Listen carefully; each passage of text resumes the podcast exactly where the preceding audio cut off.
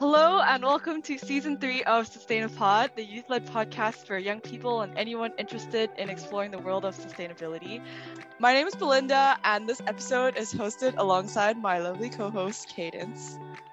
Yep, my name is Cadence, and we're so happy today to have Stephanie with us.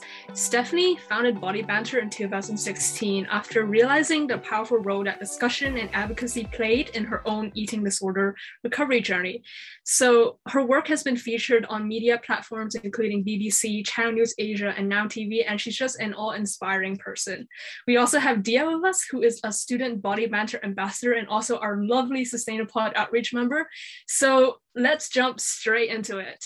First of all, for Stephanie, what inspired you to start Body Banter, and can you talk more about what Body Banter does? Yeah, wonderful. I'm so excited to be on SustainAPod. First of all, thank you for having me, Belinda, Cadence, and Dia. It's an honor, and I'm really thrilled to have this conversation. So, woo. okay.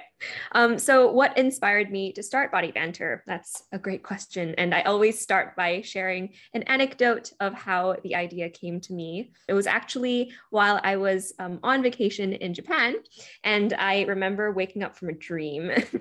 and this dream was um it was kind of like I was on a TEDx stage and I was giving a speech and basically what happened was there there was this stream of words that was coming out of my mouth and I could actually see the words coming out of my mouth in a visual way and I remember just standing on that stage and thinking to myself, oh my gosh, this is so, so messy. Like there's so much stuff coming out of my mouth. It looks like word barf. Like if you've ever seen the image of like a gnome barfing rainbows or something. That's kind of how I felt in that moment. um, so it was a very surreal dream.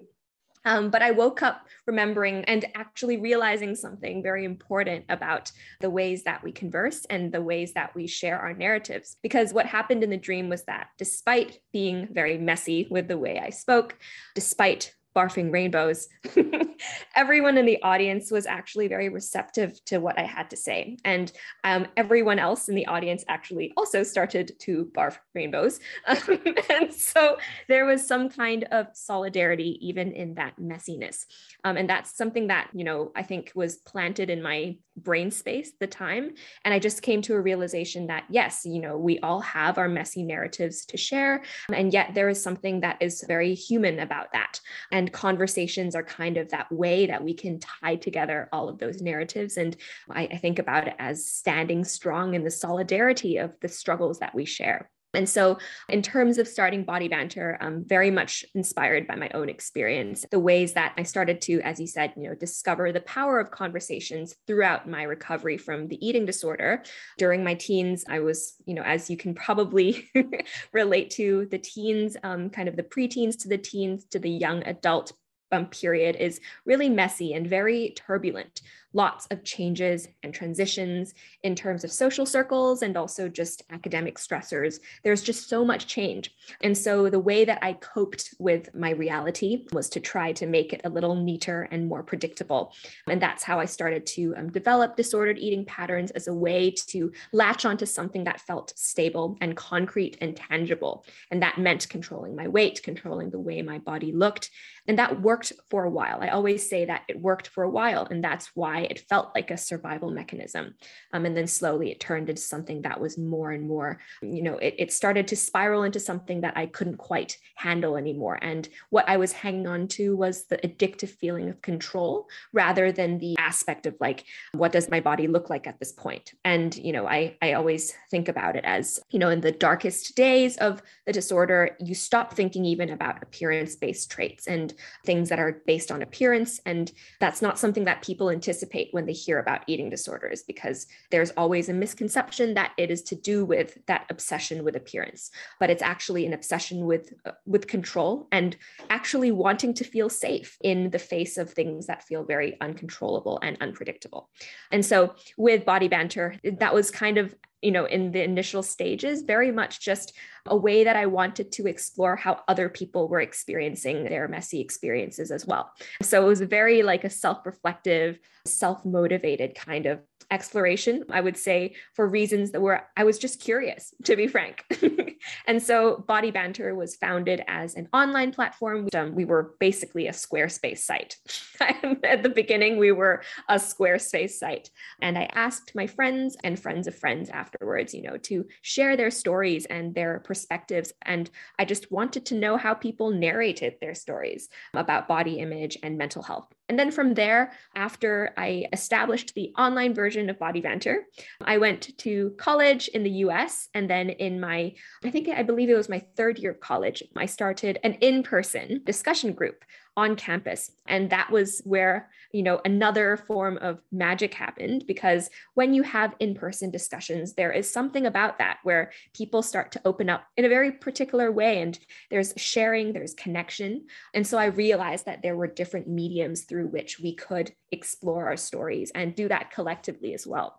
So that's kind of the way that Body Banter started to develop into just exploring different mediums of expression as well and starting to establish those in-person pockets of discussion. And then you know I, I always think about body banter as developing very organically. Nothing really was planned. Conversations started to um, take shape people started to hang on to you know we started to build community.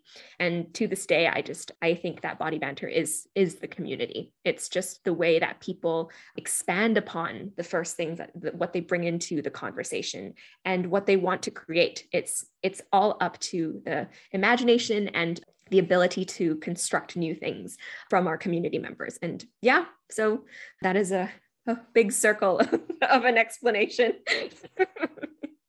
Well, thank you for sharing that. It's really incredible to hear how, you know, it started with just a Squarespace site and then it has become something that has really impacted on so many high school students, especially in Hong Kong, through your different workshops and different sessions. And I agree definitely that it is such a personal thing and everyone relates to be it disordered eating patterns and body image in, in such a different way that having a platform to talk about it is actually so powerful in that sense because it can feel quite isolating in the moment. It's a very like individual thing. Um, so yeah that that's really really amazing. And and during this process i know you did mention that it was quite organic. Were there kind of any main challenges that you encountered or unexpected things that kind of arose in the process? And like how did you yeah overcome? Yeah. Thanks for asking that, Belinda, and definitely a very interesting process of um, developing and growing beyond the initial, I would say, the initial Squarespace site. I think initially when we started to, you know, branch out into school clubs, especially as it started to branch out into kind of school clubs that were beyond my school. So because I started it as a discussion group in the college I was at, and then, you know, other people started to be like, oh, so can we establish these at our schools as well?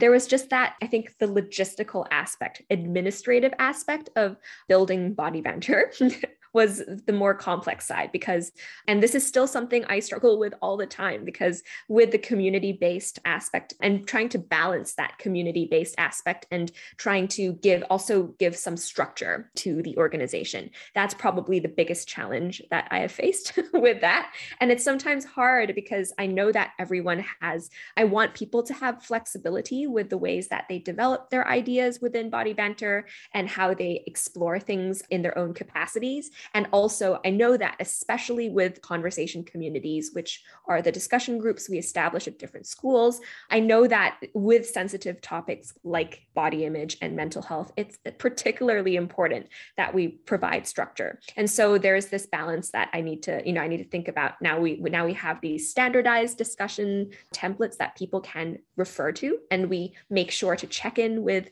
our ambassadors to see how they are doing with their discussions, but then also give them more free reign over or creative agency over particular topics. And you know just as long as we can come to like a, an agreement as to how to tackle a topic more sensitively then we do that. But just this was something that i had to learn along the way because early early on i was kind of like yeah just talk about whatever you want to talk about. And that did not work well Yep, thanks for sharing your experience. And yeah, like I definitely agree. Like expansion is definitely a problem, and you have to like provide some structure, else everyone goes like blah blah blah. So yeah, that obviously doesn't exactly work. That. yeah. So obviously you talked about expansion a little bit, but like, ha- is it? Do you have any like next plans or goals for Body Banter? Because I know you guys do a lot of great stuff already, but are you planning to like perhaps do even more, or are you planning to just like consolidate your current programs? What are your new plans for 2022 and and beyond. Woo, excited for that. and I think we have had these, uh, we had actually had some exciting ideas for how to grow body banter. And I think COVID did make it a little bit more difficult to do that this year. We did actually want to do a few more in-person gatherings and bring our community together, especially with in Hong Kong. And I know in Dia uh, currently we're on a we're on a Zoom call for those of you who are listening, and Dia's nodding because we actually had some great in-person gatherings back when COVID wasn't quite as um, severe as it is right now, and we were able to create some intern gatherings and ambassador gatherings and just get the community together within Hong Kong. But you know, we we do what we can now. You know know, hopefully we can maybe do a Zoom gathering at some point. And we try to keep the community together over um, Discord. So Discord is a chat platform. For those of you who are not familiar, it's like it has channels for different conversation topics, and we're just able to um, communicate with our community that way. But you know, going back to the idea of other next plans for Body Banter, I would really like to see more localized content. Since we are now based in Hong Kong, I'd like to get some Chinese content out there and to see how we can bring in more, you know, just just make our platform more inclusive and you know, linguistically and culturally and then also just thinking about you know with I, I, always say you know covid allowing hopefully having more interactive exhibitions and activities and seeing how we can bring in the broader community in an in-person way because i just i just know that there is something about in-person gatherings and connecting in person that makes something more impactful. And then as cadence was asking i, I think we are also looking to just solidify what we have, reaching out to more schools, doing more talks, and doing that consistently, and then working on structuring and just making our advocacy mentorship program for youth and also just our overall organization a little bit more structured and, and also flexible at the same time. So, bringing in the community, making sure everyone feels like they have a role and feels important and knows that their work is valued. So, that's something I want to work on for our organization this year that's very all very very important stuff and i love the way that you've really broken it down and really made it very people centric you know like the organization is ultimately the people and it really is. making everyone yeah. feel that inclusion is really important. And so yeah i'd like to bring dia in here. Obviously you've been doing a lot of really great work as an ambassador. So could you share with us more about your initial motivations for being an ambassador? And also could you share anything maybe that you've learned about yourself in the process of being an ambassador course. So um, initially, I was very in awe with like the Body Banter mission because I felt like having these mindful conversations about issues like mental health and body image are very valuable, especially when you're like kind of my age, like you're kind of young, and this type of guidance is so valuable because we live in an era where you're constantly exposed to these like unrealistic beauty standards on social media. It's like the first thing you see when you open your screen.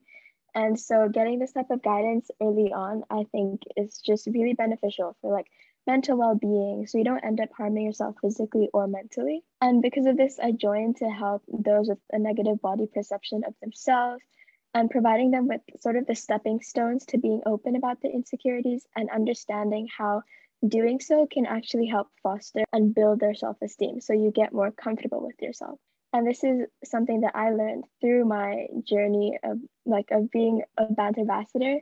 I definitely learned more about my boundaries and who I am as a person, like what I feel comfortable with and what I don't feel comfortable with, and how to sort of healthily like enforce a boundary.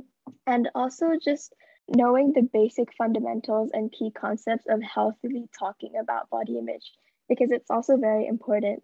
So you have to be mindful, you know, like thoughtful talking so you don't end up offending anyone or really creating an open space so everyone feels comfortable and just reinforcing the fact that you are allowed to only talk about things to the extent that you're comfortable with. And this is something that I've definitely learned and been exposed to since being a Banter ambassador. Like any survey or like discussion I've seen or been a part of with body banter, that's one of the most prominent things I've noticed, and I very much appreciate that. Yeah, so I'm very grateful for, for all of this. In terms of like projects or starting initiatives within Body Banter, I have learned like the possibilities are endless. You can do anything you want to do, just plan, talk to staff, talk to like any of the other head team members, and they will help you make it happen. And that is just amazing. Like, oh my God, it's the best thing ever and it's really inspiring so you also stay motivated.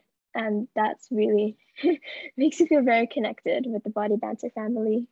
Honestly dia that's so inspiring. And i'm glad that you shared like your part of the story.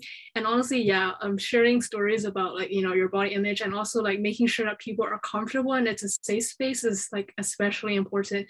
I know like um this question can be directed at either of you because i know both of you have experience in this area but how should we talk to someone struggling with body image perhaps Stephanie can start first.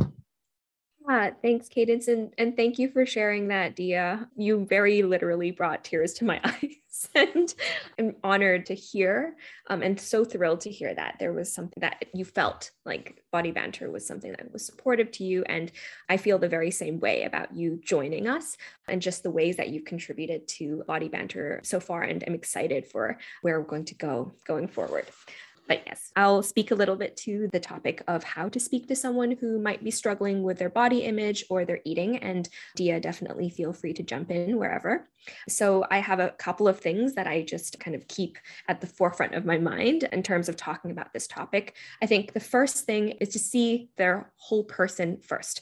I think a lot of times when you think about someone who might be struggling with any mental health problem, there's this tendency to be like, oh, you know, this is something that is almost encompassing their whole being like i need to tiptoe around it almost or there's this spotlight effect almost that this person is just you know just their mental illness or only represents this category. And so i think the first thing to do is to treat them like they're a whole person to show them that you value them as they are regardless of any thing that they might be struggling with, or perhaps what physical state they're in. So, for example, something that was very helpful for me personally when I was coming out of the eating disorder was that my friends would invite me to dinner consistently, no matter how many times I would say no. you know? So they would be like, Steph, it matters that you're coming. We're getting dinner tonight. If you want to come along, please do. You know, so they would consistently ask me to go to dinner, even if that was, you know, they they kind of knew actually that I would probably say no. And I did say no for the first perhaps 20 times. But then the 21st time I was like, well, yeah i'll you know maybe i'll i'll bring a snack afterwards and you know maybe that's something i'm not 100% comfortable with yet but then i feel so valued and so i feel like you're seeing me as a whole and so i think that was something that was personally helpful and i think is just helpful in general for the person and you know this extends beyond eating context so telling the friend that they matter to you for example giving them kind of validation and and compliments that show them that you see them as a whole person so, like, you bring such joy to my life. You know, you bring such sparkle, energy. Your energy is so lovely. You know, there's a lot of ways to validate the person beyond praising them for perhaps like eating more today or, you know, praising them for putting on some weight if you're in a kind of a weight restoration process of an eating disorder, for example. So, there are a lot of ways you can show the person that they're valued beyond just the eating behaviors or the physical appearance aspects of recovery. And then the, the second thing that I kind of think about is just to ask the person what they need and to be an open place and non judgmental place for conversation and to be someone to listen to them, but also respecting their boundaries along that process. So, kind of being prepared to listen to what they have to say and giving them that space, but then not pushing them. So, there is a tendency to be like, oh, but but what do you really feel? You know it's like there has to be more. And and this all comes out of good intention. And a lot of things you know just I, acknowledge you know along the journey it's really hard to tell what is the best way to support someone. Even as a person supporting someone else you will slip up and that is fine. I think everyone has their learning process including people who are supporting others. But just you know keeping in mind that this person is also working through things you're also working through things and i think ultimately just giving yourself grace and the person as well so yeah that's kind of what the, the two things that i keep in mind when when supporting someone and and what helped me feel supported as well Yeah, anything to add? Of course. also, I feel like just understanding that the journey to finding self love and gaining confidence has its highs and lows. And mm. especially during like seasons where there are like holidays and big feasts and things. And so having this sort of like understanding already puts you one step closer into a mindset where you're going to be sort of more approachable to a person. And with that, just again, like not forcing anything out of them. If they do decide to tell you about their struggles, don't force anything out of them. Just listen first and just remind them that there's no pressure to overshare anything. But also having this sort of universal behavior is useful because you never know who's struggling with body image. And so if you decide to act this way with one person who you definitely know has even just a mental health issue in general, if you act like this specifically with them, but sort of act differently with other people, that might hinder the ability to sort of create a safe environment because those people who are having the same issues but aren't necessarily explicitly displaying it may feel sort of discouraged to open up and they might feel like they're not worthy enough of opening about their problems and having the necessary help to solve them or overcome their issues. And going back to what Steph said, not really counter question the others in terms of what do you really feel? You know, just listen to them and understand them for who they are and just show them that they deserve to be loved. Their body deserves to be loved. Who you are as a person deserves to be loved no matter what and there are people there for you. That was very, very insightful. Thank you both for that. I recently actually came across a quote on social media. Ironically, I know we talk a lot about how social media perpetuates body image challenges and struggles, but it said, it was very simple. It just said, like, your weight is the least interesting thing about you. And I was like, yeah, that was that was that really hit me. I was like, yeah, that is so true. And and there is this obsession, you know, sometimes when when when you are in that little hole where you are in that weird with disordered eating pattern or something that like you just it, it becomes very obsessive as stephanie you mentioned like with the idea of control and it's like no like it's not at all and like focusing on the whole person which is why i thought that is so important um, i want to shift the topic a little bit now to talk more about more context specific ideas of body image obviously it's it's not something that's you know, like typically when you think about eating disorders, you think about maybe like a young girl, but of course that's not the case. The body image challenges manifest differently across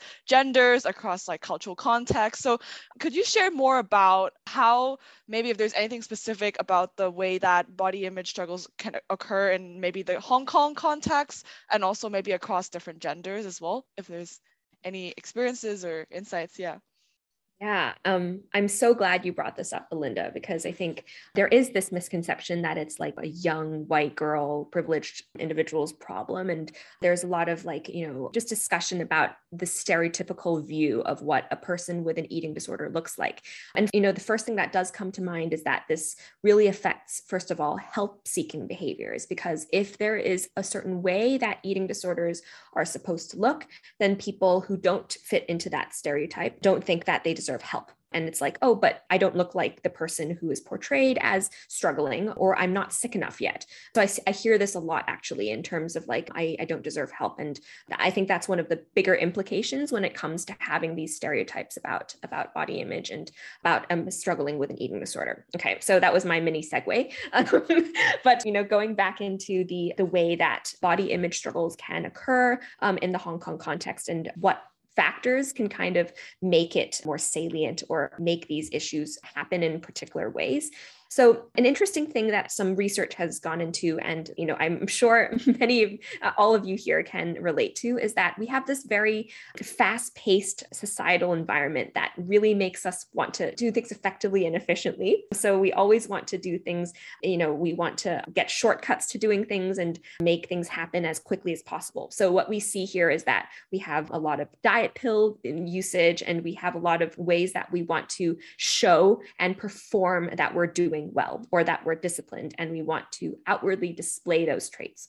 So, how this links to things like body image is that a lot of times we'll want to, you know, those before and after photos, we want to get to that after state as quickly as possible. And we don't think about all the kind of the things that are going on in between. And we just want to show, we want to perform that ultimate state of being. And so this this kind of comes to a place where we lose sight of those emotional consequences of how changing our behaviors surrounding food and exercise can affect our psychological states. So that's just one of the ways that you know the the societal atmosphere that Hong Kong has may um, facilitate or kind of like contribute to exacerbated or very particular ways that we might struggle with food and body.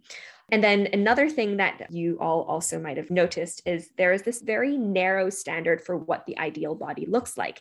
And you know, you might hear about how so some of my friends who have come over from the UK or the US will comment on how it takes so much more. You have to be so much smaller in the Hong Kong context to be considered in an ideal shape. And if you kind of have too much variation you know i put too much in quotes. If you have too much variation in the the way that your body looks in terms of like if you're a bit if you're a bit too muscular quote unquote too muscular or um you know even if you are um, quote unquote too thin you know like there's there is a very narrow margin of perfection that occurs within the body image space in hong kong. And a lot of times i think about how this particular image is very very photoshopped because this is the way that a lot of the images are portrayed in our mtr stations on tv and you know there are people who are genetically blessed in that particular way to look like that. But i think that very narrow standard makes it very difficult for anyone to feel like they can fit in to this ideal. And these narrow standards also make it a very normalized phenomenon for many of us to feel very dissatisfied with our bodies. So that's a second way in which like our environment can really, our environment in Hong Kong can really shape our body and our relationship with body and food. And then just a final way is that you might have noticed in a lot of family gatherings or social gatherings, it's very normalized to speak about bodies and food in a very explicit and often not very pleasant way. So, this is often seen as a sign of care. I, I, know that in most situations, it is intended to be a sign of care. I'm not doubting the intention, but I do think that when it is mixed with this environment of very overt concern and just the ways that, as you've seen, we've linked appearance with the ways that we are, like our morality, people that we are, when you're you're mixing that with social media factors and just this fast-paced societal environment plus people pulling out, you know, constantly commenting on your body and your eating behaviors and facilitating these um, self-surveillance and excessive body monitoring behavior like kind of tendencies in yourself then you put that all together and it is a perfect storm for body dissatisfaction and a poor relationship with food. So that all comes together to shape also i know that the time is running out and we have not even touched grazed the surface of the gender and so let's let's hop on to the next. And then we'll talk about that part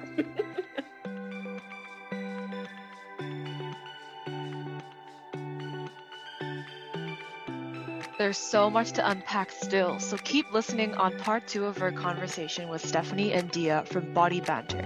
As always, we would love to hear from you about this episode. So let us know if you have any questions and comments by messaging us on Instagram at sustainapod underscore GIH or email us at sustainapod at gmail.com. See you next time.